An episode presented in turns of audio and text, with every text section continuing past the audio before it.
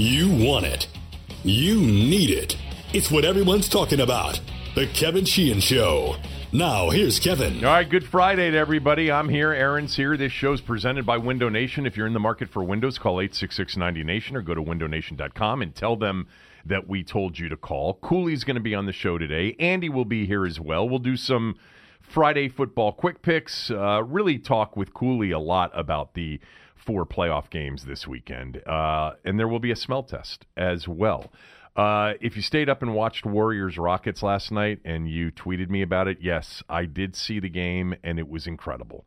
Um, and I I am still, uh, many of you suggested that perhaps Golden State has slipped some. Um, I don't think I don't see it that way. I think Golden State's going to win the title. I don't think you beat Golden State when we get to June in a best of seven, late May, June in a Western Conference Finals. But James Harden is putting on an absolute show uh, these last few weeks. Uh, that is now um, his fifth straight uh, 40 point plus game, and he was 10 for 23 from behind the arc last night, including the game winner in overtime. Uh, spectacular game. And Aaron just told me, and I did not know this, the UConn women lost for the first time since when?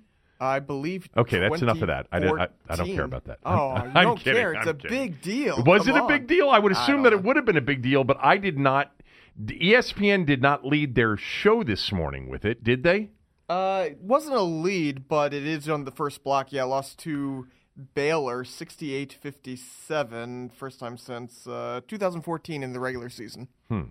Okay, there you go. know. How are the uh, uh, Lady Terps doing? How are the how are the Maryland women doing? I doing? think they actually just recently took their first loss to Rutgers, I believe, okay. Uh, but got a big win. Rutgers is usually good though. In Yes, Ru- Rutgers is good. So they're. You they're know ranked. what? They're As good. long as we are on this topic, and I did not mean to go in the direction of this topic, but I mentioned um, this girl last year. Um, St. John's uh, High School here locally, uh, over on Military Road in Northwest, has right now, I think, the number one high school girls basketball team in the country. They are one of the true powerhouses in terms of their girls basketball program.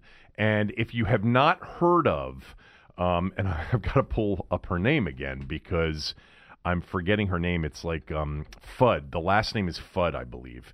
And I forget her first name. She is a sophomore. She is the number one player in America. And she was the number one player in high school basketball, girls' high school basketball Aziz last Fudd. year. A FUD. Uh, Aziz, A Z. A Z FUD. Um, last year they played a game prior to to uh, to St. John's Georgetown Prep at Georgetown Prep, um, and I was at that game. And uh, Mike McCarthy, who is the longtime head basketball coach at Georgetown Visitation, and Mike's a good friend of mine, and and he's a terrific coach. He's built up a powerhouse at Georgetown Visitation. Uh, they played St. John's last year, and he told me before the game. He said, "You may want to get, uh, you may want to get to prep early before the boys' game because there's a girl who's a ninth grader playing for St. John's who is the best player I've ever seen." And so I didn't catch that whole game, but I caught some of it. She had 10 threes in the game, went for like 36. She's the number one player in America, and people are calling her a prodigy of just outlandish sorts. Uh, her look up. I, one of my boys showed this to me last year, so I haven't seen it recently. But look up some of her YouTube videos. She plays in a way that is like she shoots a genuine jump shot. You know, she's got crossover dribbles and fadeaway jump shots.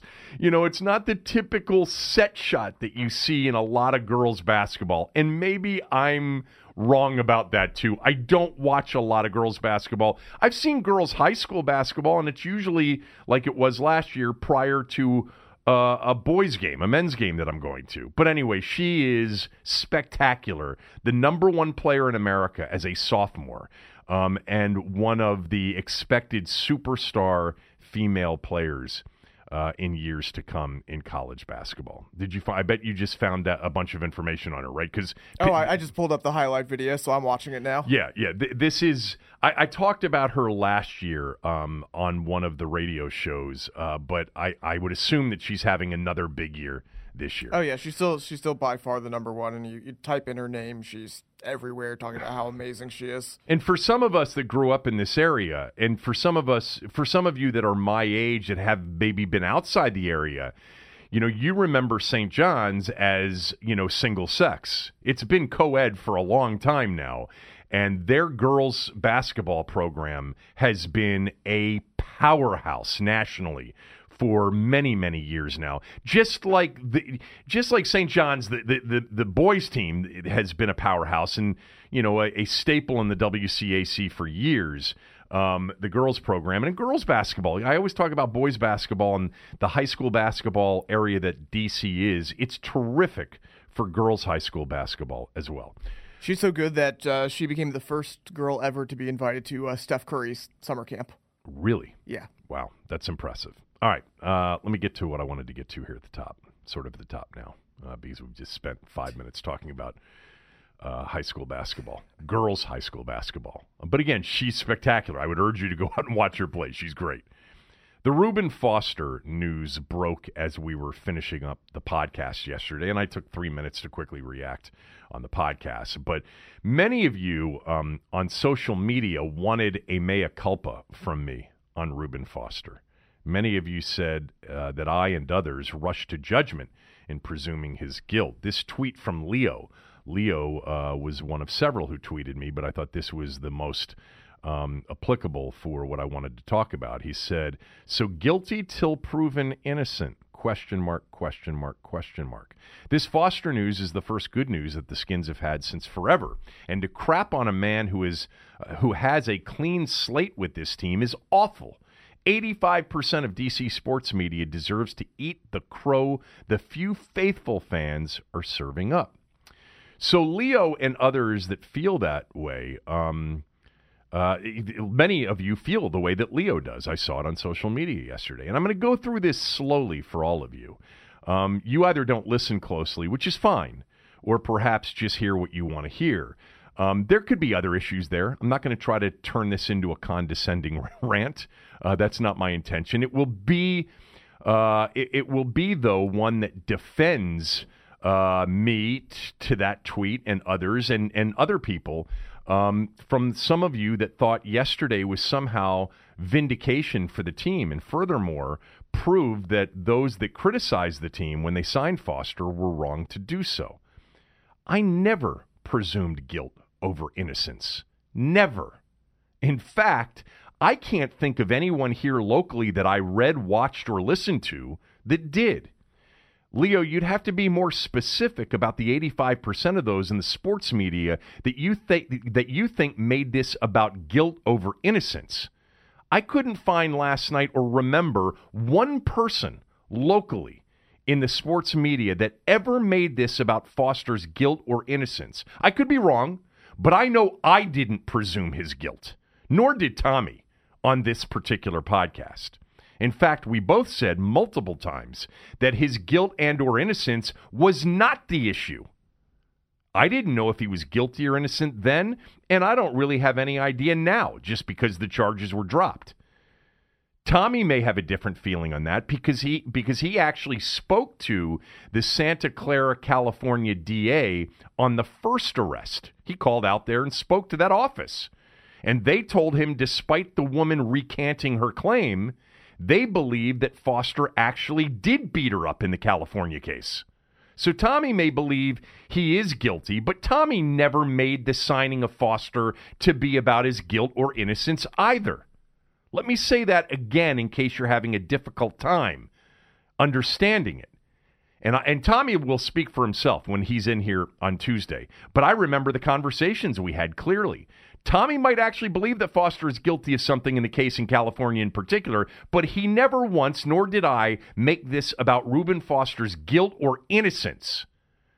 I made it, and he did too, about business and optics. I had and have no idea right now um, that uh, whether or not Foster is guilty or or innocent. Um, even though I did say at the time that I thought it was totally reasonable to feel that three arrests in the course of just over 12, 13, 14 months was a hell of a lot of smoke. I did feel that way. Why wouldn't I? Why wouldn't anybody? But for me, and I'm only going to speak for myself now moving forward, not Tommy or anybody else. And I don't think I really spoke for Tommy anyway.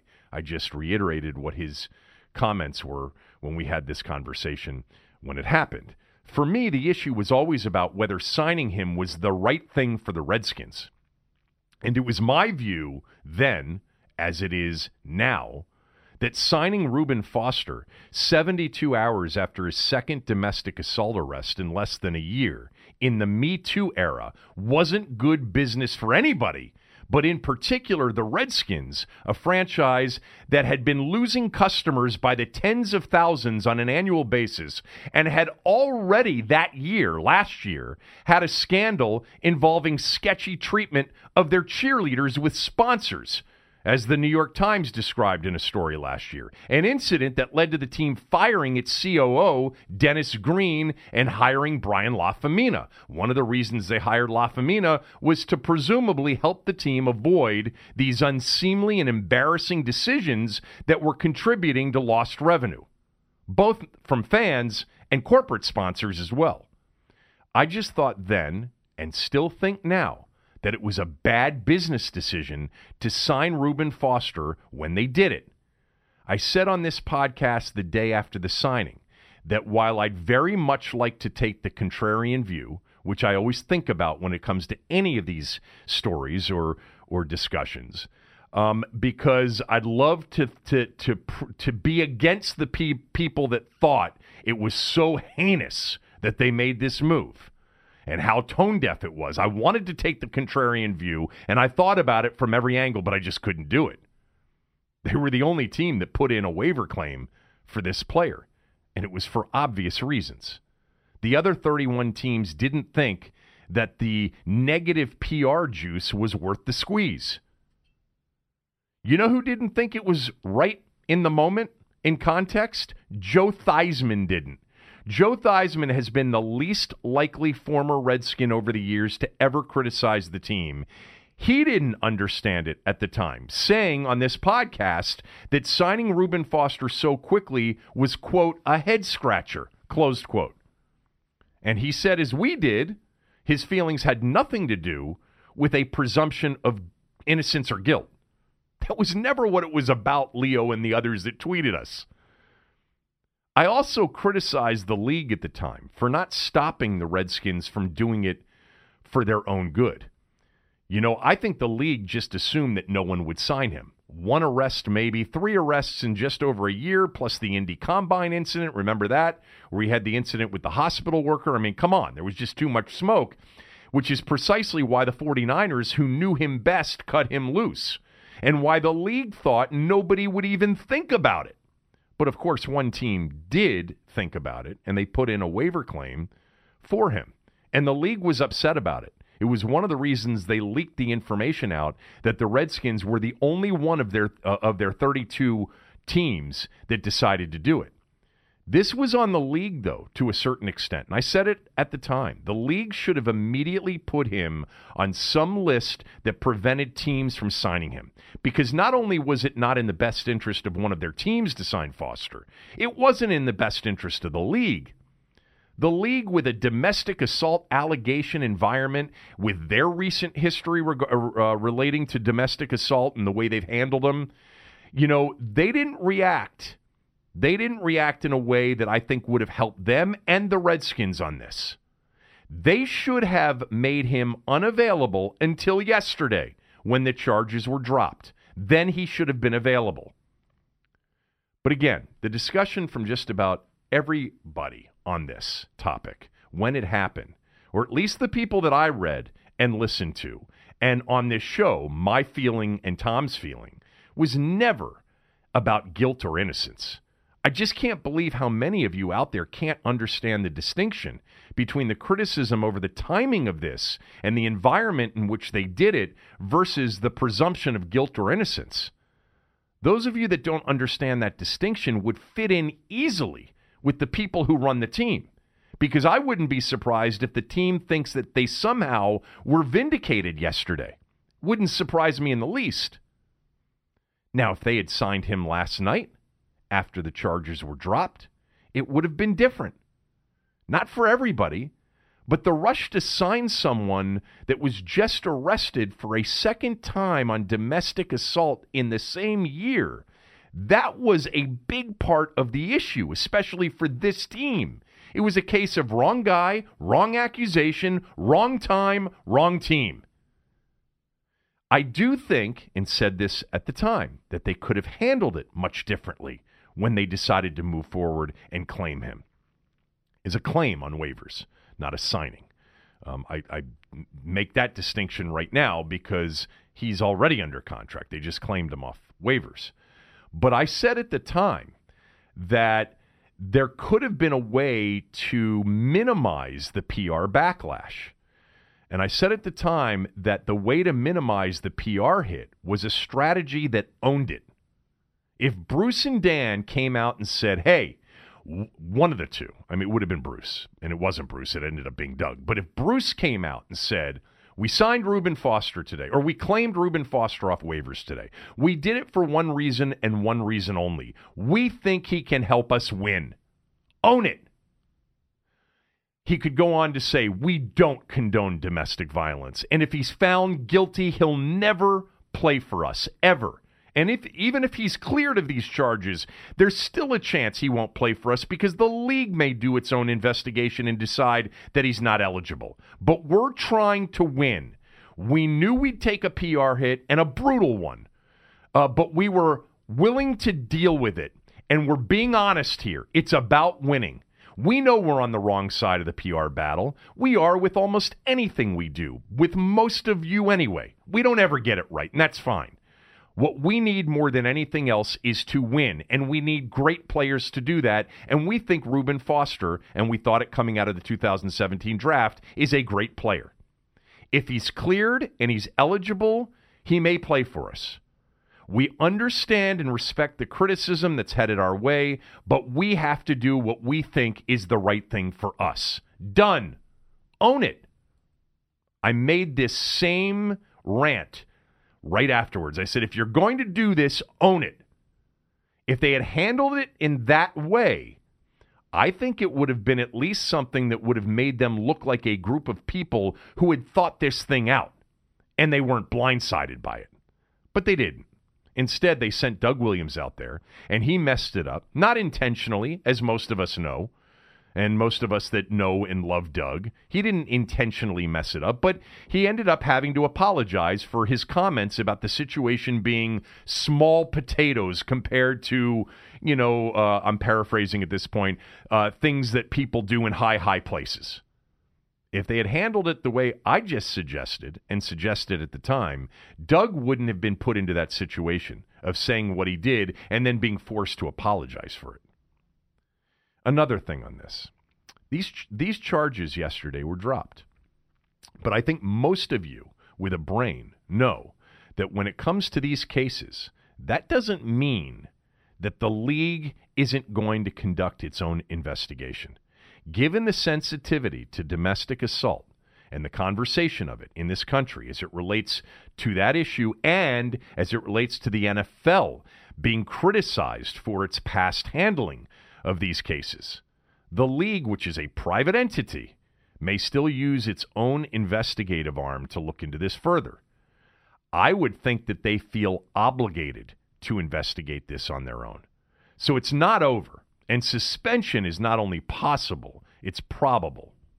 But anyway, no. Uh, I didn't presume guilt or innocence. You are 100% wrong on that, Leo. I never made my feelings of why I thought it was wrong to sign him about guilt or innocence. And I don't know anyone who did in this local market. So your 85% is way off. You might be able to identify a person or two. Tweet me on that. I didn't read or hear anybody at the time that said anything about presumption of guilt or innocence or made it about presumption of guilt or innocence or innocence. I think Leo you just made that up.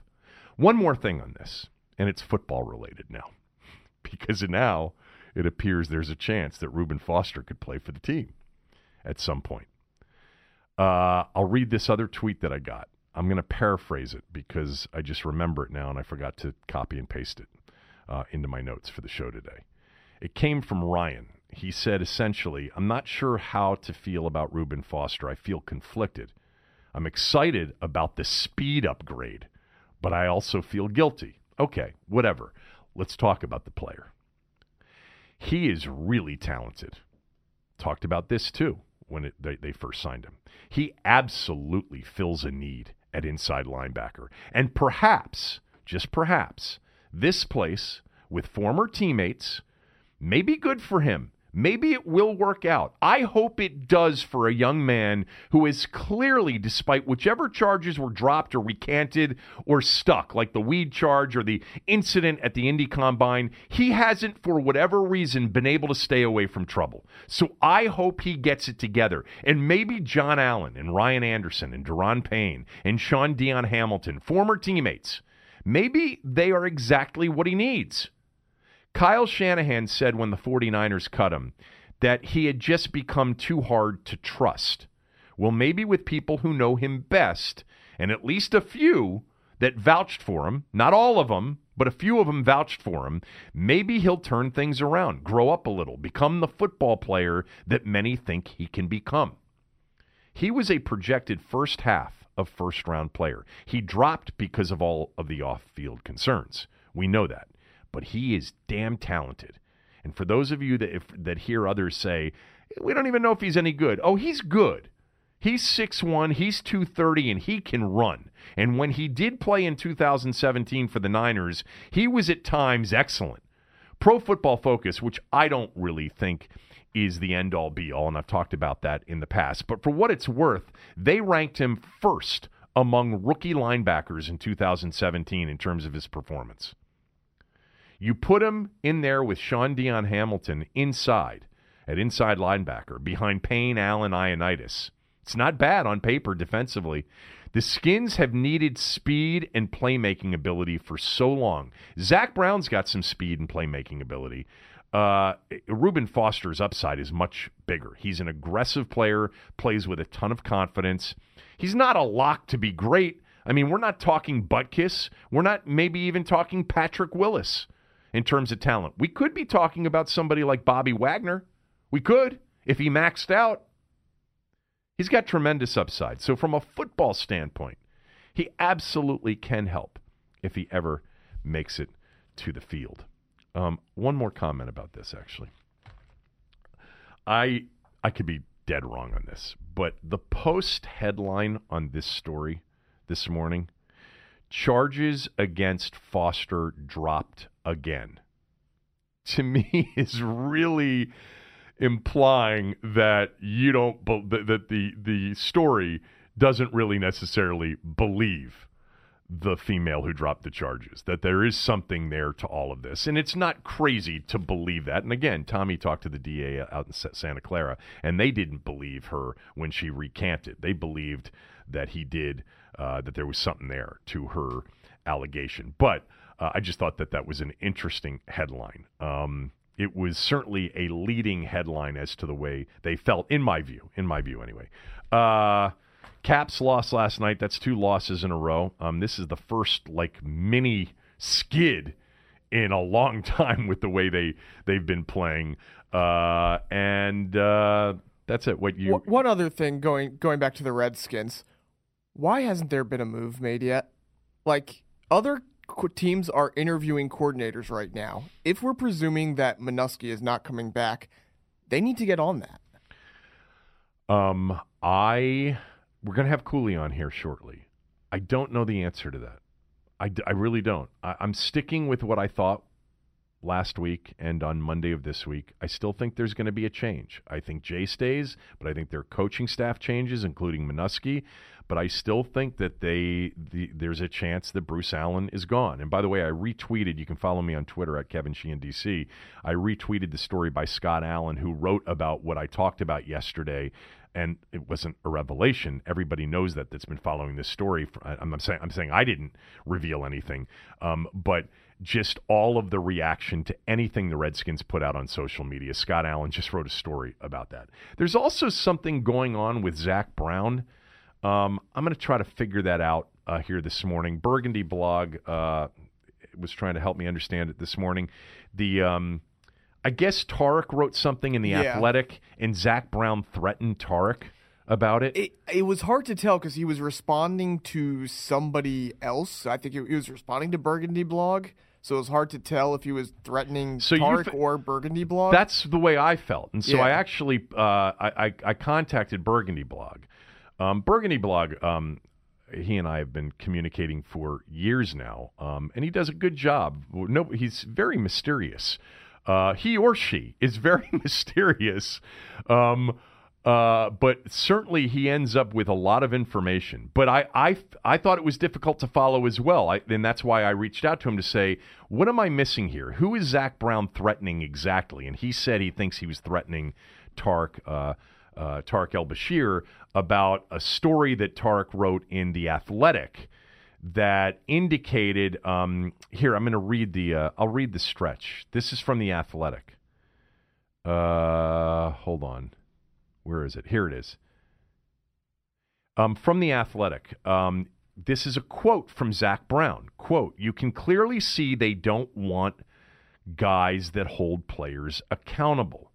If you notice, no one except one person disagreed with DJ's comments that players aren't being held accountable, DJ Swearinger.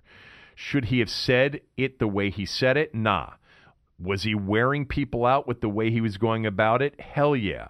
But it's true. I see where, why our organization is disrespected. They get rid of people that actually care and are trying to create a winning culture. That was in the Athletic, right? As Yes. part as Yes. part of Tarik's story. Um, and so then I guess Zach Brown uh, tweeted out SMH shaking my head, effing reporters, wait till I see your ass. And he was responding to the quotes from the Athletic. So there you go. If he, if he said it, he said it, right? I was gonna say I don't think Tarik made that up. God, it just It's hard to take that out of context. That was a pretty long quote right there. It never stops. Uh, Cooley coming up. Smell test coming up. Let me first tell you about Window Nation. Harley, Aaron, and Eric, uh, they love this podcast. Eric really likes it because he's a DC sports fan. Harley and Aaron grew up in Cleveland. They're more Cleveland sports fans. Eric's a, a DC sports fan, uh, a Redskins fan. He listens all the time. And I'd, I'd like you to give Window Nation a chance if you've been thinking about new windows. There's no risk for starters. If you are thinking about new windows or doors or anything, just give Window Nation a call. It's a free estimate. They'll come out to your house, they'll look at what you want, and they'll give you an estimate that is totally free of charge. Now, right now, they've got their triple zero sale in effect zero down payment, zero payments, and 0% interest until 2020. But that's not all. Window Nation's triple zero sale is a triple deal. You'll get $200 off every window, any size, any style. And if you order a whole house of windows, Window Nation will pay your heating bill until the new windows are installed. You'll save hundreds, even thousands of dollars now and more with energy savings and higher home value for years to come. Window Nation windows give the greatest gift an inviting, warm, cozy, comfortable home. So visit windownation.com today for the triple zero sale. Zero down payment, zero payments, and zero interest for 12 full months, and $200 off each window. No minimum purchase required. Plus, Window Nation will pay your heating bill until the new windows are installed. Save today, save tomorrow, save forever. Call 866 90Nation or visit windownation.com. That's 866 90Nation or shop windownation.com and tell them I told you to call. Uh, Cooley's coming up here shortly. He'll do Friday football quick picks with me. Andy Pollin's going to join me today uh, all season long, and I told you last week I appreciated you being a part of it all year long. And you're going to come on here periodically too as we move forward with the podcast. Some people, Andy, thought, "Oh, football season's over. Are you going to do a podcast uh, during the?" And I'm like, "Yeah, I'm going to do one every day. What the hell? What else am I doing?" You know, it's like Yeah. Well, if many people, and this is true, many people really thought that when you and Czabe were on radio and I was on radio, that it was just a Redskins season thing. yeah, yeah. No, it's it's it's uh, especially in this town. Uh, you can talk. We've got the national town and things like that, and you can talk uh, other sports. But I remember running into Chris Russo at a Super Bowl before Mad we got the Nationals here. Yeah, who does uh, Sirius XM and you know, for many years WFAN with Mike Francesa, and uh, and uh, this was before we got the Nationals, which would have been 2005. And uh, he said, "What do you guys talk about in the summer?" And I said, "We talk about the Redskins." He says, "Well, what do you do without baseball?" I go, "Oh, we don't have it, so."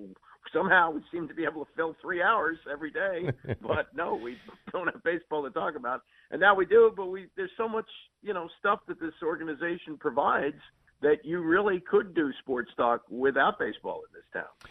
Yeah, I mean, I think in recent years, especially, we've exaggerated to a certain degree. For many years, it was look, this is a Redskins town first, and it still is, despite the massive erosion of the fan base. But when it comes to, you know, sometimes people get confused with what, you know, the audience of sports talk radio in a town is versus what's, you know, important. You know, people actually, when the Redskins are controversial or they are uh, doing things like they've done here over the last month, and they're they, people enjoy the conversation about it. But what uh, I was getting to there has been compelling stuff to talk about even during non-football season that's not football related here now for a few years running. The Nationals obviously the Caps and their Stanley Cup run. And even in recent years and you know I love the NBA and I love basketball, it was nice to be able to have a reason to talk about the Wizards in April and in May the last, you know, 4 or 5 years um, even though this year uh, it may re- uh, revert back to to where it was before. But we've, yeah, of course, sports talk radio is yeah, year yeah. round, and it's not just about talking uh, about the football team. But well, we are. I, I think I think some of the most compelling stuff ever done uh, was on the Jordan departure uh, from the Wizards when Abe Yeah. fired him, and uh, you know that's when that's when John Thompson had his bright and shining moment when he said uh, Abe Pollin treated Jordan like a whore, and I thought that was that was really a high low light of, of the whole situation. Right. All right. So, talking about the Redskins in football, you wanted, uh, you recognized an anniversary of sorts and wanted to talk about it. Go ahead. Well, it, uh, whenever you dig into these things, you come up with some juicy stuff where you go, "Oh my God!" So tomorrow is the ninth anniversary of the Redskins bringing in Mike Shanahan to coach the team, and I think we all felt at that point, okay, this nonsense is over with. Here's a guy who's won two Super Bowls. He's been in charge of an organization in Denver, which for many years was a model franchise. Snyder has realized this Zorn thing was a big mistake. He's going to step out of the way. They had brought in a month or two earlier Bruce Allen, who was going to be running the team. He wasn't Vinny, and everything was going to be right, moving in the right direction. Didn't you feel that way? I did feel that way. I mean, I Yeah. I'm not about to, to to to reclaim a different or claim a different position. I, you know, I always wanted a general manager and a general manager to hire the head coach, but uh, but that was a, a a close second. I just we all wanted change. We didn't want Dan and Vinny making football decisions anymore, and certainly didn't want Zorn as the coach. No, no question. So here is a quote that I dug up from the day that they hired Mike Shanahan. Quote, the status quo here has to end. We have to change the way we've been doing business. Do you know who said that? Bruce Allen. Yeah. Bruce Allen said that. And uh, Snyder said, I certainly accept responsibility for the uh, the problems that I've tried to correct, but uh, I accept responsibility for them. So here, here, here are two guys nine years ago saying what we all say now, and right, nothing's changed. It's, Well, this this this is uh, this is the point I made to Scott yesterday on the podcast because Scott, you know, did his thing on Sports Center the other day and it got a lot of, a lot of attention. And I said to him privately and Yeah. on the show yesterday, I said, "Here's the deal, though. See, we've been here before. We've claimed rock bottom before. We claimed it in 2009. We claimed it in 2013, 2014, and we're claiming mm-hmm. it now. And and what happens is you you think you're at an all time low, but if you just wait." You know, a year or two or three or four, you know, you'll hit a new one uh, with this organization. And I made that point to him because he felt like this was just the worst it's ever been. And I said, we claimed apathy was a big part of what was going on in 2009 for the first time. And you bringing up that quote, yeah, it was another rock bottom and another opportunity for them to try to make it right. Yeah, yeah, and I uh, I got a, a Mike Wilbon column too from that day. Lead is forgive me if I don't break open a bottle of champagne. he said the Redskins have been losers too much over the past 15 years, too dysfunctional in too many ways, too repeatedly stubborn to review anything close to the benefit or to receive anything close to the benefit of the doubt. The Redskins can choose whomever they want to coach, but it doesn't matter. All in the management style. It doesn't change dramatically. Nothing is going to change. And here we are. You know, it's nine years later, and there is nothing that has changed. And if Bruce Allen was sincere in saying that the status quo has to change, he's conformed. I mean, that's that's the way I feel. If he if he came into this organization in 2009 and said, "Oh my God, this is a mess. The owner's meddling. They're hiring people who aren't competent. They're chasing too many stars." Now, one thing one thing to their credit, I mean, the Haynesworth deal was pre Allen and pre Shanahan. And since Haynesworth, they really haven't gone in that direction unless you want to count Josh Norman, right? I mean, they haven't really chased the big name superstars, which was part of the downfall of the organization in the early years of Snyder. No, there, there's there's no doubt about that. I mean, there was yeah. there was a big change with Bruce Allen. It's it's hard to to say otherwise. And I and I did this this whole thing on the podcast either yesterday or the day before. I think it was the day before, and and I said that you know and I had to explain it, but you'll understand what I mean. Bruce Allen was Dan Snyder's attempt to become a good owner, to become a better yep. owner.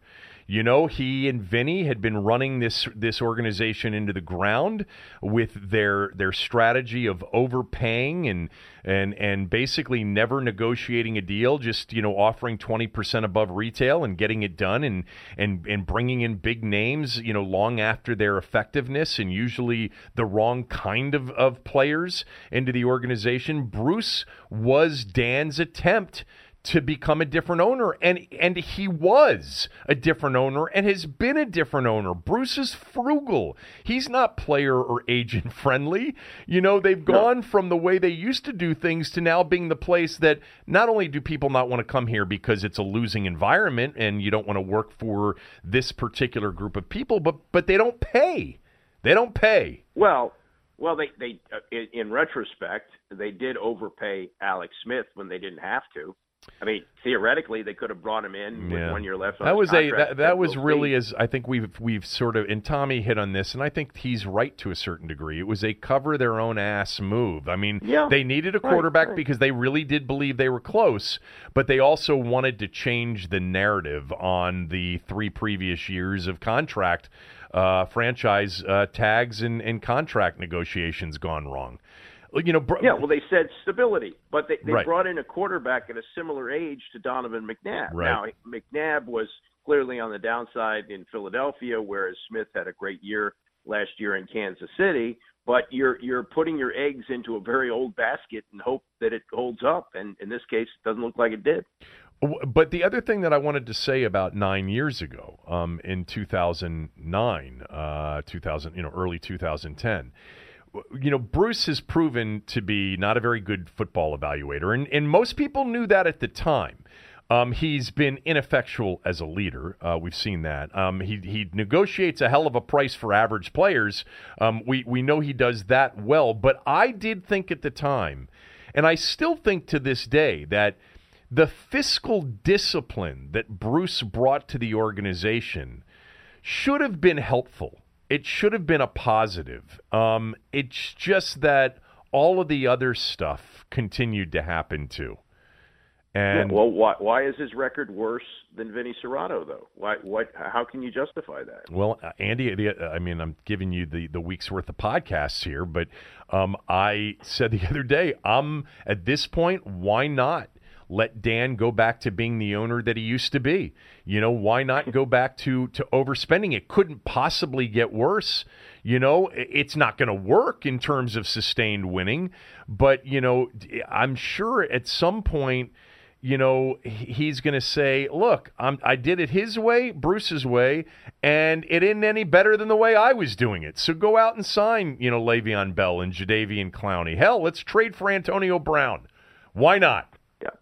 Yeah. But who, who's who's going to be his his football? Jim Harbaugh. He, Jim Harbaugh is going to come here. Bring a tr- to drive a truck full of money up to Ann Arbor and hire Jim yeah. Harbaugh. You know, yeah, and that's a that's a three year plan, and also this is a guy who's used to pissing off people above him. I mean, I know I know people. It, I didn't look, say it was going to work. Yeah, but I just know, said it couldn't get any worse. This goes back to Stanford when he was on his way up, and before he got his big NFL job, he would schedule a meeting with the president of the university and then wouldn't show up and they call the office and go, yeah, Jim's out recruiting. Uh, so, you know, he was winning and they were happy about that because Stanford football had been terrible. But you think that this this marriage between these two guys is going to work? What? No, I don't. I didn't. I didn't say that. What I'm saying to you is that, and part of this was actually it really wasn't tongue in cheek because I really think at this point nothing's going to work. So for him, Dan Snyder, he might as well go back to having fun. If he's going to suck at being an owner, which he is, he's a bad owner. Mm-hmm. He might as well do it his way. And part of his way would be, at least for a short term relationship, and you nailed that part of it, um, pay Jim Harbaugh, you know, a, yeah. a, 10 million a year to come down here and coach the team. Look, Andy, Jim Harbaugh, by the way, is a hell of a football coach. I don't care what anybody oh, says. He's he's completely yeah. he's completely nuts off his rocker and would be impossible, I'm sure, to work with. But not only did he win and win big, he won with a terrible organization and a bad owner in San Francisco yeah. and went 44 19 and 1 in four years with three NFC title games and a Super Bowl appearance. Um, but see, here's the only way that it, it, it, gets fixed moving forward is if Dan Snyder has this epiphany that we've talked about, which he'll never have because he's too narcissistic, um, about being a bad owner and, and truly, you know, turning it over to somebody of quality and competence and empowering that person. That's not going to happen. Or, you know, the, the, best we can hope for is a, a occasional limited success, and you're not going to get that without a decent coach. And they're not going to fluke themselves into the next Frank Reich. They have to go find somebody that's proven and pay them. But anyway. Uh, that's not where That's what you, list. That's not what you wanted to talk about. You wanted to talk about Shanahan being hired nine years ago tomorrow. No, that's I mean that, and uh, just going back on the quotes and, and the comments from Wilbon that you know we, have been fooled before, and this is nine years ago. Right. So you could, if they were to replace uh, the Gruden now and hire somebody else, you could essentially write the same column. Uh, you know how it all played out. There was the uh, initial uh, Haynesworth the conditioning test in his first year. Then uh, he went through the whole Haynesworth rigmarole. He traded him. A couple years later, Haynesworth said some bad things about him. Shanahan lit him up. Uh, we had the whole RG3 rise and fall. I mean, it was it was four only four years, but it was it was I think you know, I have to think about this. I think the most eventful four years of the organization. Wouldn't you say that of, of, under Snyder? Snyder's on the team for 20 years. Those four under Shanahan, the ups and the downs, and all the things that happened. Wouldn't you say that was the most eventful uh, four-year period of the 20? Boy, that is that's a t- that's a great conversation because the first few years with the you know fantasy football free agency and the fi- the mm-hmm. the you know the the vanilla ice cream on the defensive coordinator's desk and Fire Marty. Norv yeah, and Marty and yeah. and all of yeah. that um and then Spurrier I mean uh, but you're right it was a crazy 4 years and and you know I've had so many conversations with Mike over the year. I, I, years. I enjoy him. I think he's really intelligent, and most football people really respect Mike Shanahan a ton. And some of the stories, uh, you know, I think have been over the years. Uh, they've been misplaced. They've actually been put in the wrong order or placed in in the wrong location. As an example, uh, Mike was for the RG3 trade. Now, if the yep. salary cap penalty had hit before they made the trade, he would have never made the trade and he would have said, We can't make the trade. Um, but he was for the trade and he was for drafting Robert Griffin III. But he told Bruce and Dan from the get go look, if we draft this player, we're going to have to play a different style of football for the first couple of years until he learns how to throw from an NFL pocket. Because Mike knew quarterbacks. I mean, Bruce and Dan don't know anything about quarterbacks. Mike knew about quarterbacks, and he said, I think we can play a unique brand of football that will be exciting and we can win with but it, we're going to have to basically give him his college system to a certain degree or part of it as Yeah. as he evolves into a drop back passer. And so he's made it very clear to me that he told them this is what we were going to have to do and then immediately they got upset when he started to run and take shots as a runner. Um, but he was not. He was blindsided by the McNabb trade. Not that he didn't say, I will make the trade, but he gave parameters on how much they would give up. And they gave up more than he wanted to give up to Philadelphia. And he also made it very clear this is his side of the story made it very clear to Bruce that Marc Bulger was his number one choice in terms of veteran quarterbacks. And Marc Bulger retired. Um, and so that's why and then and the next thing uh, mike knew was on easter sunday 2010 uh, they told him that they had made the trade for mcnabb and they had traded in his view too much for him he didn't want to give up more than you know like a mid-round pick uh, and and and they did. And you know, the truth of the matter is that McNabb year, there were some games where they had success. But Oh, Mc- he was on track to throw for four thousand yards. Yeah. I, I I didn't think he was he was that bad, but he obviously wasn't running the system. But but back to the hiring of Shanahan, when he was hired, the impression I got Yes. was it was going to be more like Marty, where not a single paperclip got moved without Marty's approval. So for you to say that Mike Shanahan got blindsided, that kind of caught a lot of people off guard because it was like, whoa, how could this trade have taken place without Mike giving his seal of approval on the final parameters of the deal, not finding out from somebody else what they gave up to get him. So right from the start, even before he had run a training camp, there was now doubts about his authority. I think that that was um, mischaracterized in terms of you know he was going to have total final say so over the roster. I think he was signi- that he was supposed to be the final say so. And with respect to like the McNabb trade, as an example, he said, "We'll do it if Bulger's not available. Here are my parameters." And they got back to him with the, "Yeah, we had to give up a little bit more to get him." Yeah. Uh, but that was Okay. the that was the move that Bruce and Dan wanted to make. You know, McNabb was was right out of the the Snyder playbook from before, big splashy, you know, uh, trade. Um, but the uh, and and Andy, do you remember? I, I'll never forget. You you can attest to this. We worked for a station that Dan Snyder owned, his Red Zebra company owned for for many years, and 10 I- I can I can honestly say that not once was I ever called and told you can't say that or we want you to say this. Not once. You you would say that too, right? Never.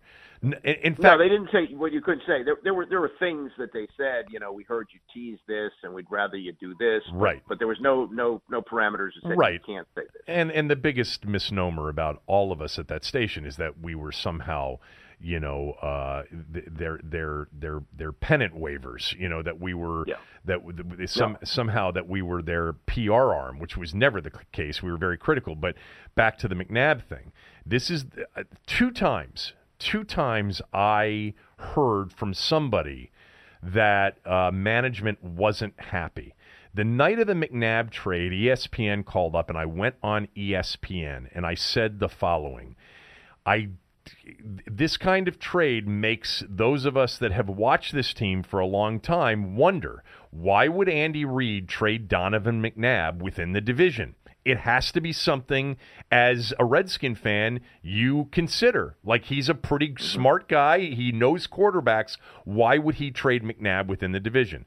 I got a call from our old friend Bruce Gilbert, who was the who who was the CEO of and program director at the time, uh, or the CEO, and he said, "What did you say on ESPN?" And I said, "Uh oh, why?" And he said, uh, there's some people out at the park that are really upset with what you said. And I said, well, this is what I said, and you can go back and watch it. And he went back and watched it, and and the next day he said, yep, no, they they exaggerated what you had said, and and I saw it. It wasn't that bad. Um, and then the other time, and I've told you this, was when after uh, during a post game show that uh, Jacoby and I were doing. Yeah. Uh, Jake got in the sauce a little bit, as he was uh, wont to do in a post game show. It was like 10, 12 beers later, and it's the third hour of the post game show. And I'll never forget the game. It was the, the game at Lambeau that they lost when Santana Moss fumbled. Um, and mm-hmm. Sean Taylor had a massive game that day, but they yep. lost the game. And Jake in the third hour said, as long as Dan Snyder owns this team, we're never going to win. And he heard well, he heard from Gibbs. Gibbs called him and said, "You got to apologize for saying that." That's the those are the only two th- times I ever heard about anything that was said uh, with me anyway uh, on the station. You may have had other examples. No, not not not really, but but uh, I had I had a similar Jake experience. I think it was before they owned the team. It might have been during the Spurrier days. And Jake used to show up at halftime for these post game shows. Right. So there was only so much he could drink, even Jake. But this was a Spurrier game where they were behind and they were throwing on every down. So the game went about three hours and forty minutes. So by the time we hit the air, he, yeah. he'd had a few. yeah. And uh, and he said something similar. But I think that other people, including Tom, who said it with me on, on WJFK, he said the same thing, stone cold sober. This team won't win as long as Dan Snyder owns the team. Right. Right. Well, I mean, there was it was at a restaurant. It was one of those post games from a restaurant, and they just kept bringing, you know, they just kept bringing oh. beer after beer over. And Jake was the best, and and Jake oh. was always, you know, was always hesitant to really go after the team, but he had he had had enough that day. Um, but anyway, uh, the, the Shanahan four years were crazy, and to me, the thing that most, the thing that disappoints me the most, and I've told him this, is that I really felt like he should have told the owner, um, if you force me to play this guy, uh, I'm going to resign. I'm going to resign because ultimately the owner's involvement and the relationship he had with the star quarterback um, was destructive to the team. It, it was. Yeah. This is you know, I said that he became a different owner with Bruce. He did with respect to, to a lot of the ways that they managed the roster, but he couldn't stay away from developing a relationship, a relationship that empowered Griffin to the point where he had more power than many of the coaches, uh, including potentially the head coach. And I just thought Mike should have walked. You know, that, that all in for week one um, there was no mm-hmm. way that the owner was going to put up with Griffin not starting that Monday night game against Philadelphia, even though I think the head coach thought that the early portion of that season that they would have been better off had he not played. Oh, no question. I mean, the, the, the news conference that he had after the last exhibition game where he said Dr. Andrews has cleared him, but right. I still have some questions. Right. And then they went back to Andrews. He said there are no questions. I mean, the whole thing was just a you know a ridiculous circus as usual. But the thing I you know that, that we do have to credit Snyder for, in, in the 20 years he's owned the team, he has convinced a Hall of Fame coach to come back and coach the team. And he's convinced two others who were borderline Hall of Famers in Marty and Shanahan to coach this team. He must be a good salesman. He must be a good salesman, but let's also not forget that that's when they were overpaying by miles, you know, and the money, money, you know, Joe, Joe wanted, I, I think Joe wanted the money in that particular yeah, instance. I do. Um, and but, and but, Marty got a massive deal, and Marty uh, uh, and and and Mike got a massive deal. But I don't disagree with you. I think you are right, and I think that one of the reasons he was successful in that very first business is that he was a relentless, high energy salesman. You know, and a, and yeah. a great one on one, you know, salesman. I think that's and, true. And the next the next time he tries to do this, to your point about bringing in somebody like Jim Harbaugh he's now got history. He's he's got Jim Harbaugh the ability to call. Well, Marty's got some Alzheimer's now, but he's got the ability to call Mike Shanahan and go, Mike, what what's in this organization? And he could tell him everything he needs to know. So that's that's going to make it more difficult. There wasn't that kind of history when when Shanahan was hired nine years ago. Exactly. All right. Uh, thank you. I'll talk to you soon. Thank you. Have a good uh, weekend, and, and, thanks for having me on. All right, Andy Pollin, uh, everybody. Let me tell you quickly about Farrish Chrysler Dodge Jeep in Fairfax. Uh, Farrish right now still has a lot of that inventory on their lot that they wanted to get rid of by the end of the year. So there are still some deals to be had early in the new year. Jeep Grand Cherokee, Jeep Cherokee, the Jeep Wrangler, and the Ram pickups. Lots of all of those uh, on the lot. You'll probably be able to find the make, model, and color and drive it home today. Uh, they've got a used car lot. Talked to Ralph Perkins the other day. Um, if you're in the market for a used car, uh, they've got uh, a lot of used cars right now. They're trying to move those uh, as well, so you'd get a good deal on those. And even though it's Farrish Chrysler Dodge Jeep, they also have a Subaru dealership. So if you've been thinking about a Subaru, um, head out to Farrish as well. Ask for Ralph when you get there. He's the best guy. He's in the store uh, all the time. You can find out all you need to know at farrishcars.com. Live inventory, live pricing, and the best deals at farrishcars.com.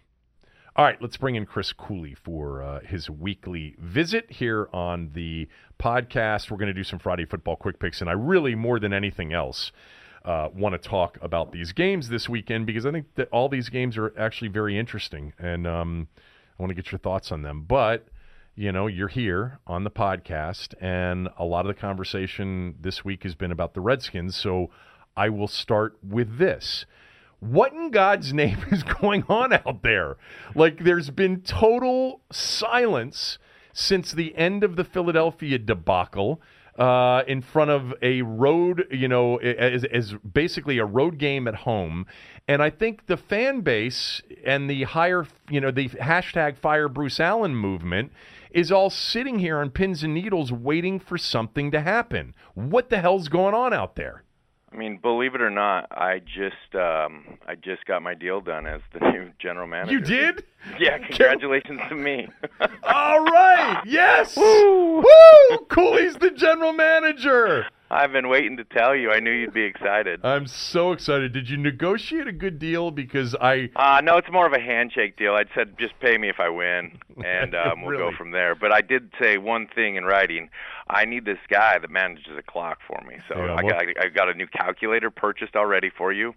And um, we- we're going to have you in and, and get you going on, on everything you need to do. Okay. Here. We're excited to have you, though. Okay, If you want to, so- you want to take it. So we're not being serious about Cooley being hired as the Redskins general manager. Just for those of you that thought there for a moment they- that I we were being I serious. we're I know, but we have to. We got it. We have to clarify that. But I do want you to make everybody aware of the fact that if you were ever in position of power to hire a clock manager, game ca- uh, slash clock manager as part of the coaching staff, that you indeed would hire me. I would, in fact, hire you if I was in power. It'd be my first hire. Yes.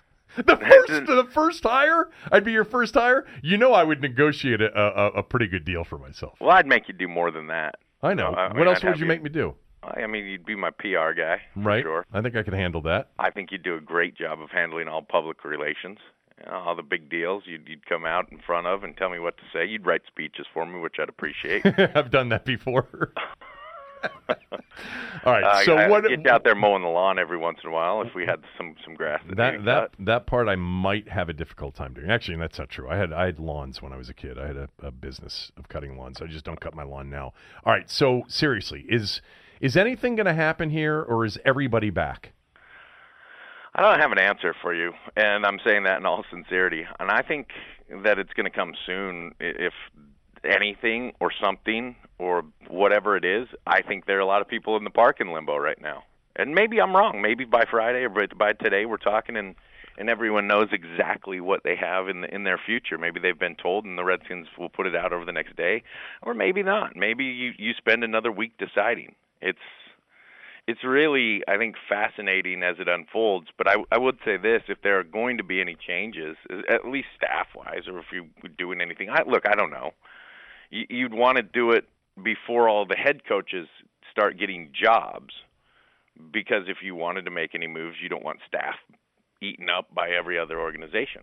So I'm sure if they had any plans, it will be in the near future. You wouldn't want to wait until the end of month on that, although that's happened in the past.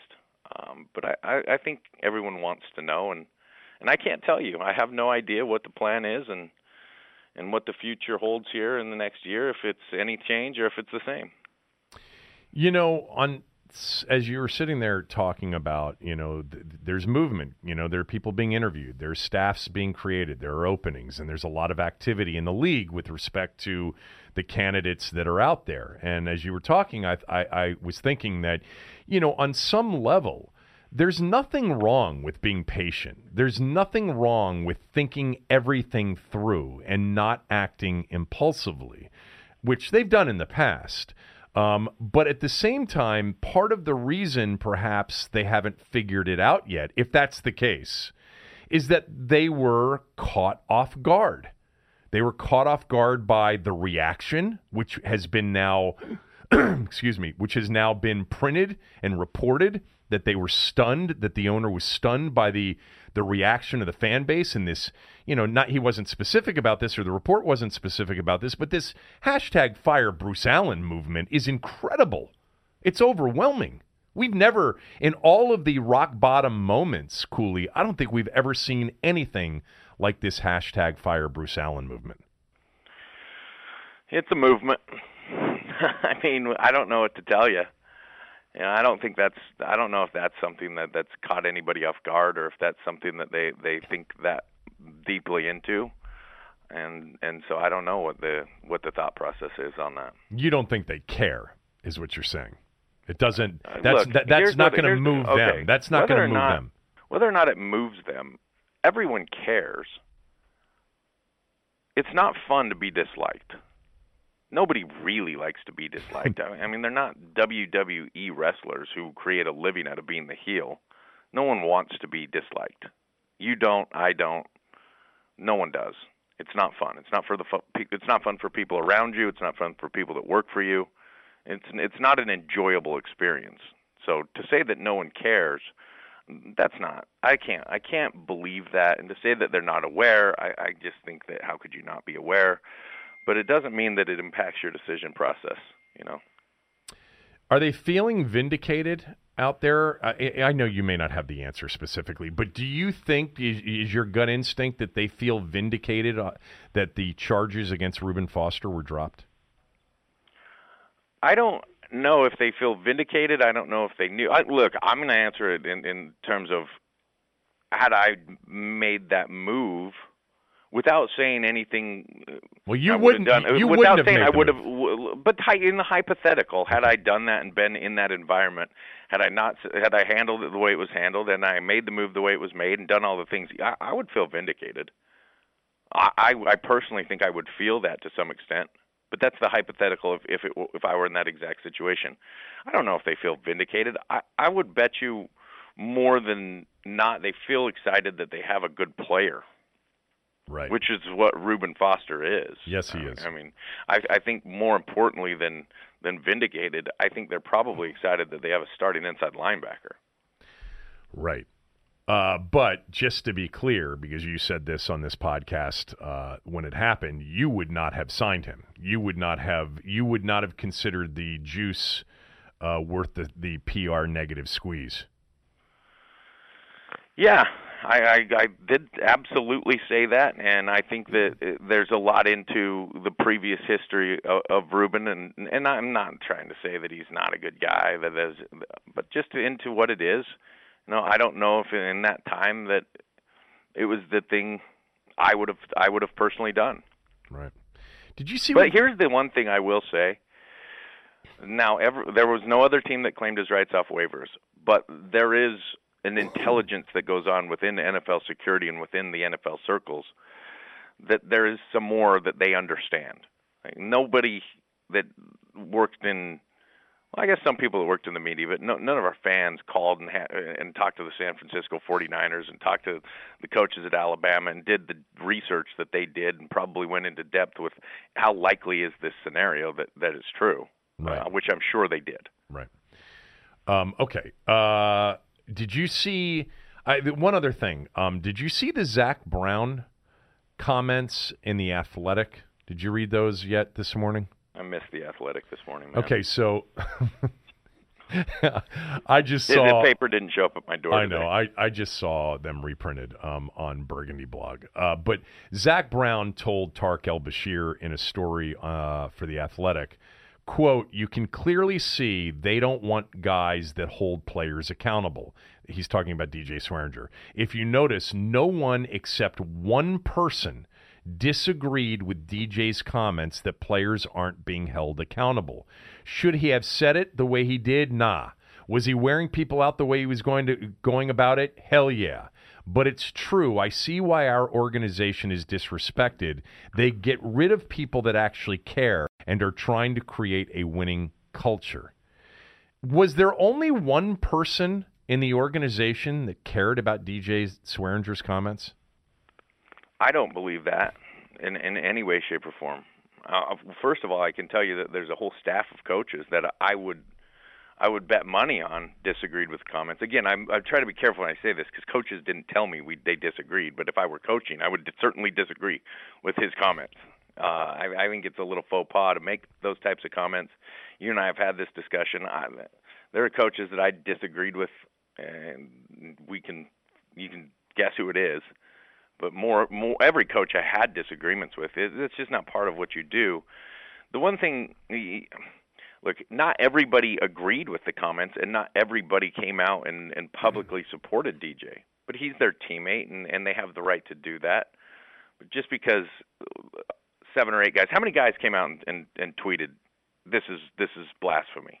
Five, three or four. Man, it wasn't it wasn't, It wasn't than that. the, the entire team. Yeah, it wasn't Like, more we we want to do this deal where we put everybody into some clique or some pot of this this group supported someone and this group said this and and and because John was the only one that tweeted I I didn't think that the calls were bad doesn't mean that other people didn't feel that way. A lot of guys don't like getting caught up in it.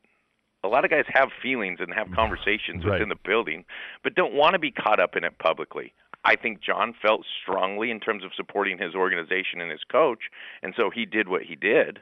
Most people, Cooley, don't want to get caught up in confrontation. You know, especially when it's not specific to them. Most people don't. But that's one of the that's the thing that's the nature of so many so many problems that we have going.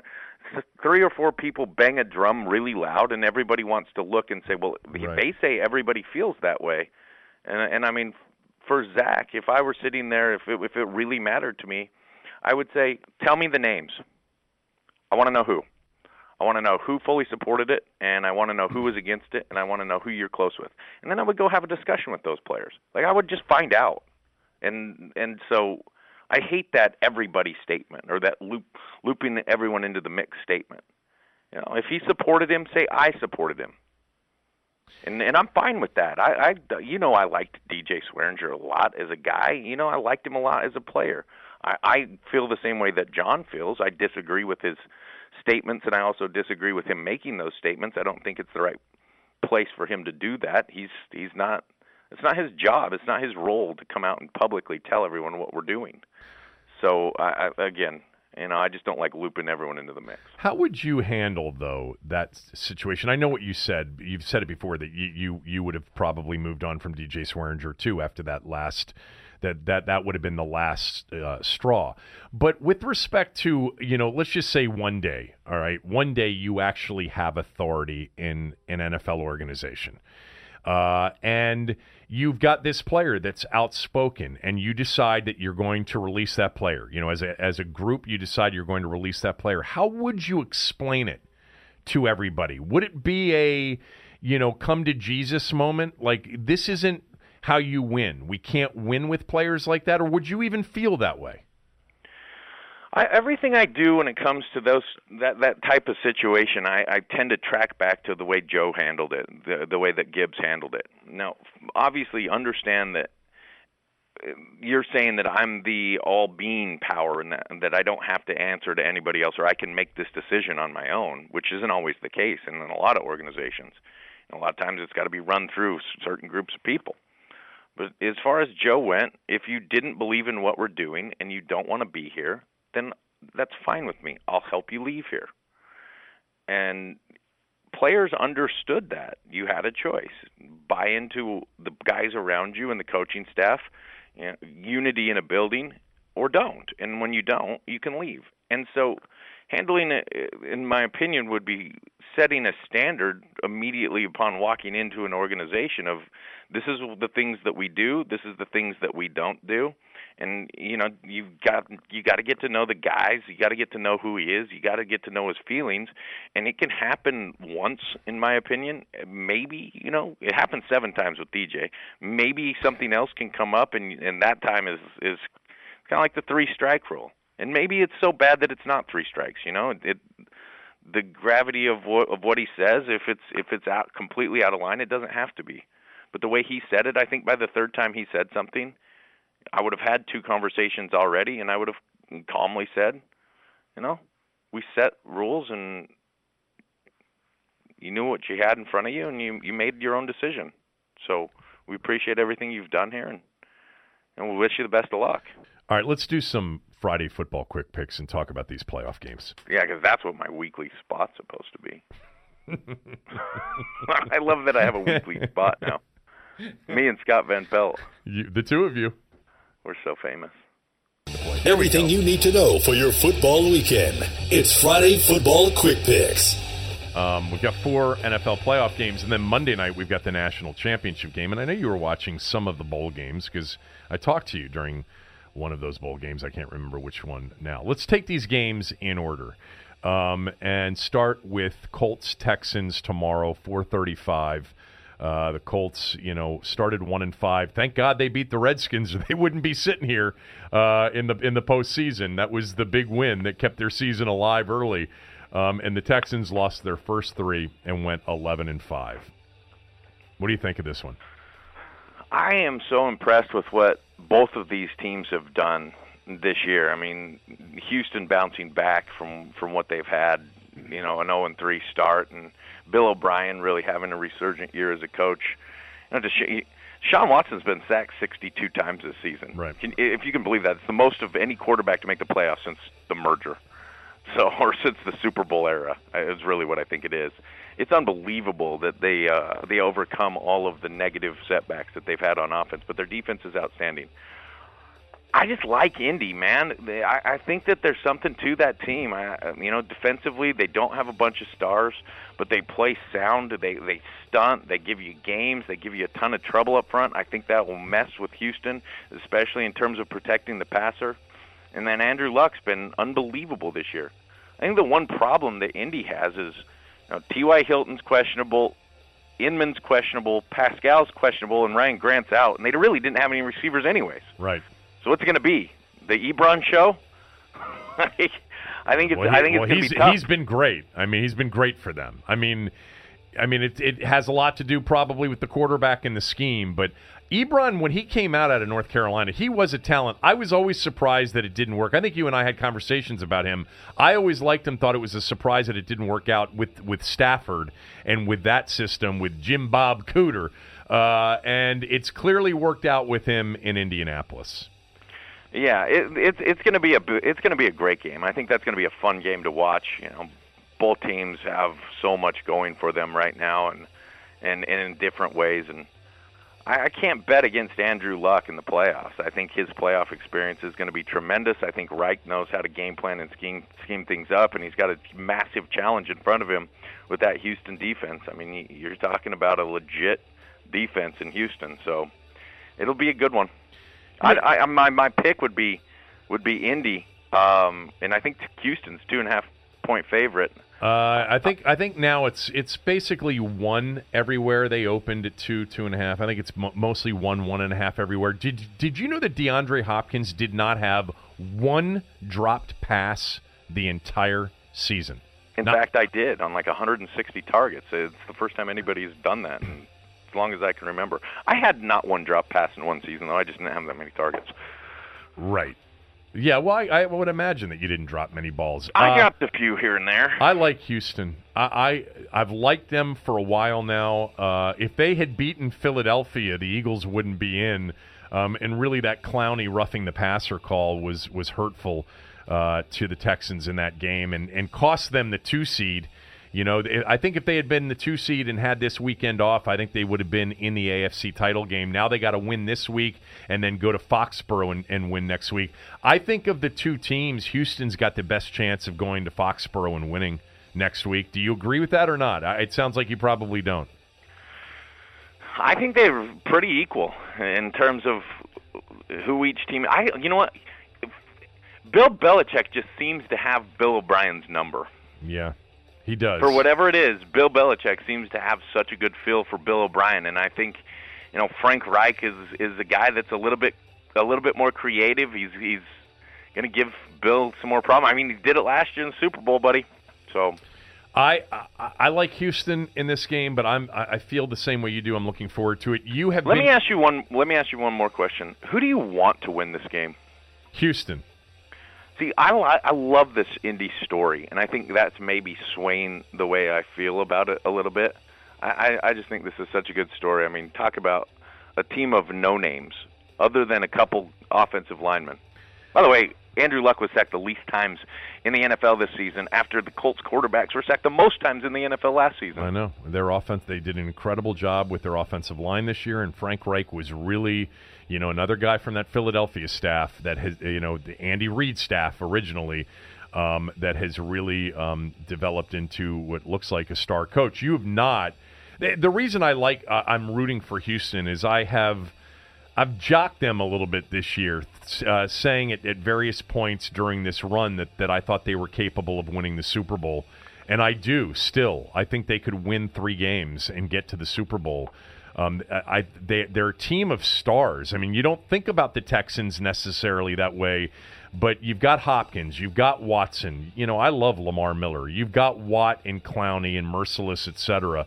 They're they're capable. And you've never liked Bill O'Brien. I've never had the problems with him that you've had because I always felt like they overachieved when they were winning the division and, and winning, you know, some first round playoff games before. Um, but uh, this this is his best team, no doubt his best team because he's not had a quarterback before, and now he has a quarterback. All right, let's move on to the next game: Dallas Seattle. You know what I like about Seattle? I sat and watched Seattle on on film this morning for about two hours. They are what Joe Gibbs' offense would be if Joe Gibbs was coaching today. like they are mini Rams. They run the ball more than anybody else. They have amazing success running the ball. They go play action pass. Russell's able to get the ball downfield in a lot of play action shots. If he doesn't get the ball downfield, his scrambling ability is unbelievable. Uh, they can't protect him as far as a drop back guy, and he's not a drop back guy but I, the way they've run the ball is is unbelievable. They bring in an extra tight end, or they bring in an extra lineman to play tight end. They literally play without a tight end. They play with six offensive linemen, so four weapons.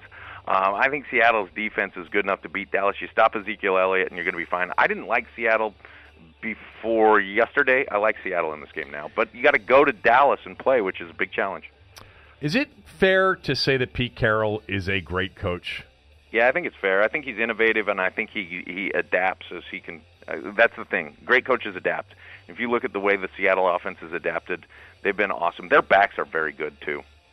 Uh, I like Dallas. Uh, I, I'm not rooting for Dallas. I like Dallas at home. I think they're very good defensively, and and I think they're going to be able to, to, to move the football a little bit. Let's go to Sunday to me, the, the most interesting team to watch in this postseason is Baltimore for a lot of reasons. I know you find them fascinating on some level to watch as well. I'm rooting for Rivers, as you know, um, because I love Philip Rivers. Uh, how do you see that game going?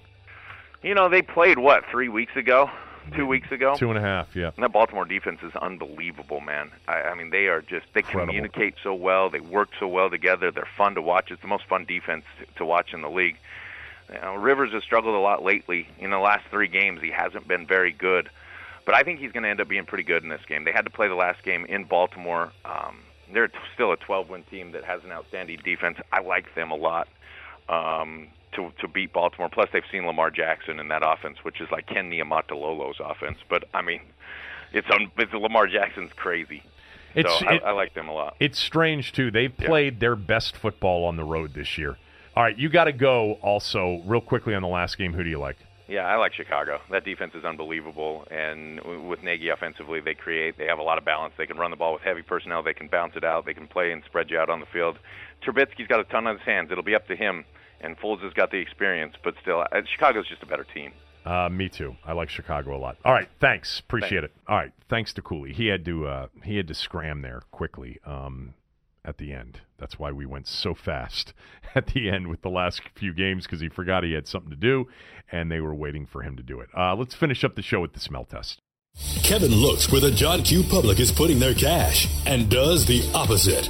It's, it's time, time, for the, the smell test. test. All right, last week was the first losing week in the last seven that I had. Not only did I have six winning weekends in a row, but they were all monster weekends. Like they weren't, you know, three and two weekends. They were seven and one weekends, thirteen and five, three and zero. Oh.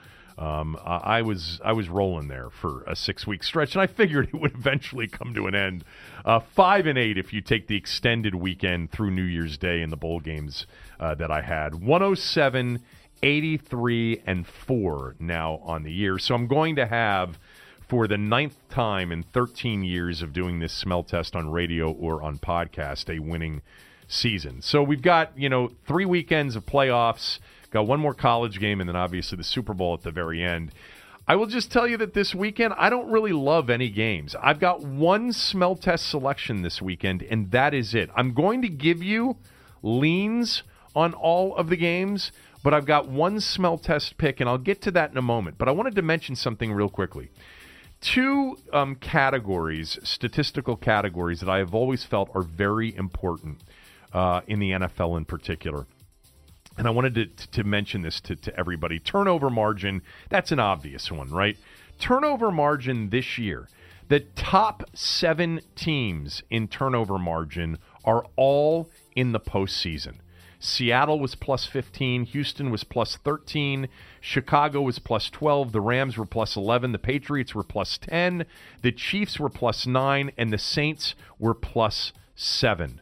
Uh, plus 8, excuse me. The top seven teams, seven out of the 12 teams, the top seven were at the top of the turnover margin category. If you're wondering about the other uh, playoff teams, Okay. Um, so Dallas had a positive turnover margin.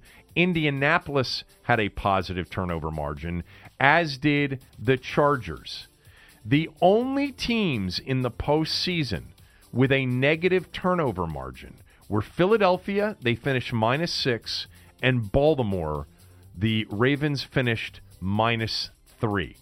Four, uh, 10 of the 12 teams in the postseason had positive turnover margins. Just two, the Ravens and the uh, Eagles, had minus turnover margins. One other quick uh, statistical category that I always I pay attention to a lot. I always pay attention to rush defenses, t- uh, defenses that are really good at stopping the run, and I look at teams that are really good at running the football as well. In the rush defense category, Chicago was one, New Orleans two, Houston three, Baltimore four, Dallas five. Top five teams were playoff teams. Pittsburgh was six. They did not make the playoffs. And then Philadelphia was seven. Indy was eight. The Chargers were nine. So eight of your top nine rush defenses in the NFL are in the postseason. Uh, from a, a rush offense standpoint, which I also typically uh, like to look at, and you know, sometimes some of you will say, look, yards allowed isn't fair because these teams get leads, and then other teams they start throwing the football and they're not running as much. And we can look at yards per attempt, and a lot of those teams were up in that category uh, as well. Um, but in terms of rushing uh, Offensively, Seattle won, Baltimore two, the Rams were three. Carolina was four. They didn't make the postseason. New England was five. New Orleans was six. Houston was eight. Dallas was 10. All right. So uh, Chicago 11.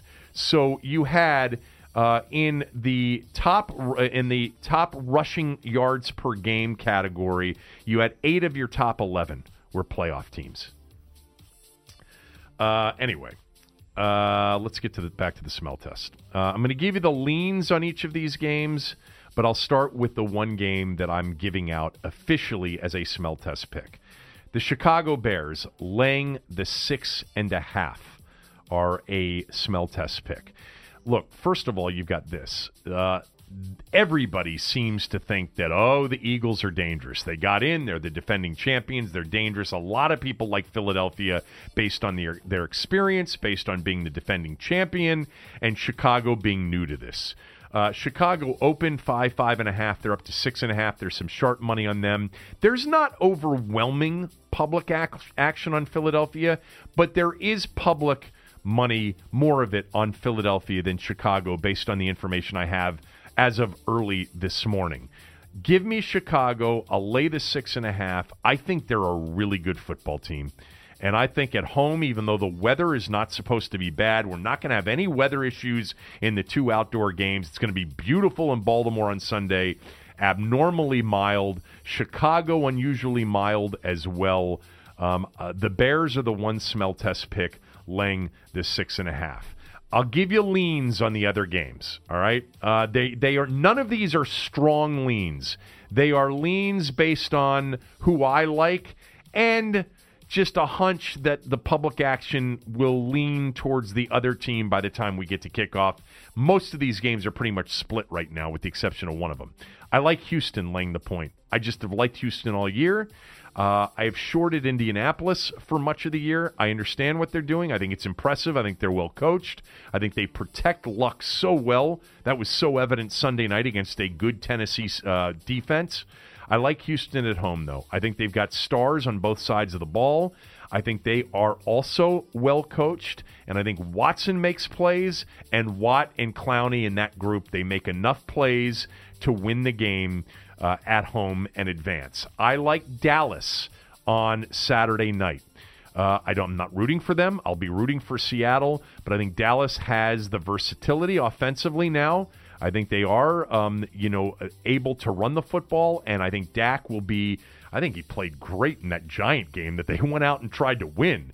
Um, I think that they are going to be able to use play action and use boot and run the football. And I think defensively, Dallas, if you don't think they're great defensively, I think you've missed it. I think they're exceptionally talented. I think they're very good. I think they'll be good at home. This will be a big time Cowboy home crowd. You're not going to have a lot of Seattle in the crowd. I like the Cowboys laying the two on Saturday night to advance. Um, Baltimore and the Chargers. Uh, I'm rooting like hell for the the one rooting interest I have in this postseason is Philip Rivers. Now, if he doesn't win the game because I picked the Ravens before the season to go far this year, then I will, you know, root for them to a certain degree to, to, to back up my my early season prediction that they would go deep into the postseason.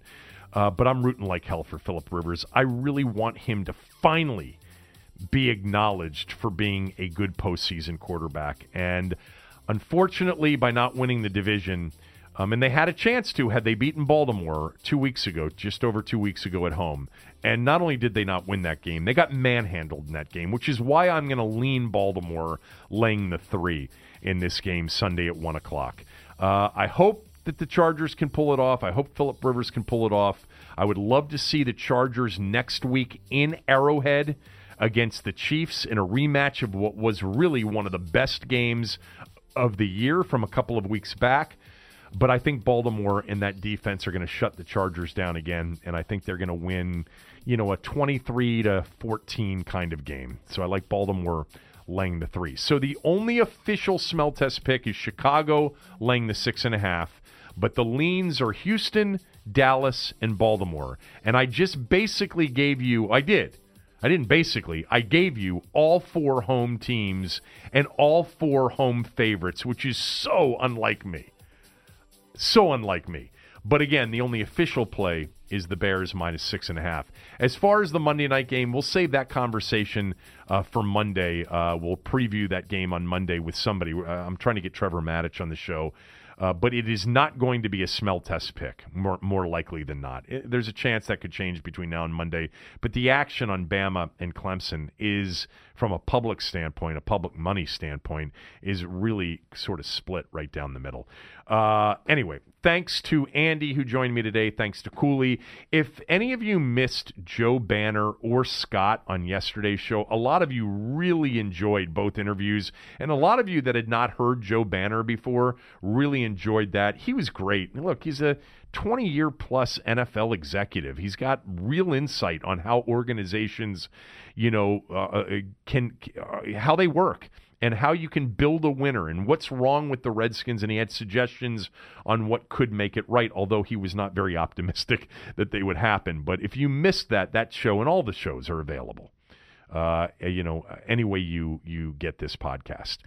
Before we go, we just have to give you credit. You complained about the Maryland Times yesterday. Oh, right. They changed one of the two remaining 6:30 games. They didn't do it because of me, but I guarantee you somebody out there had the same thought I did, and that is we can't do these 6:30 games.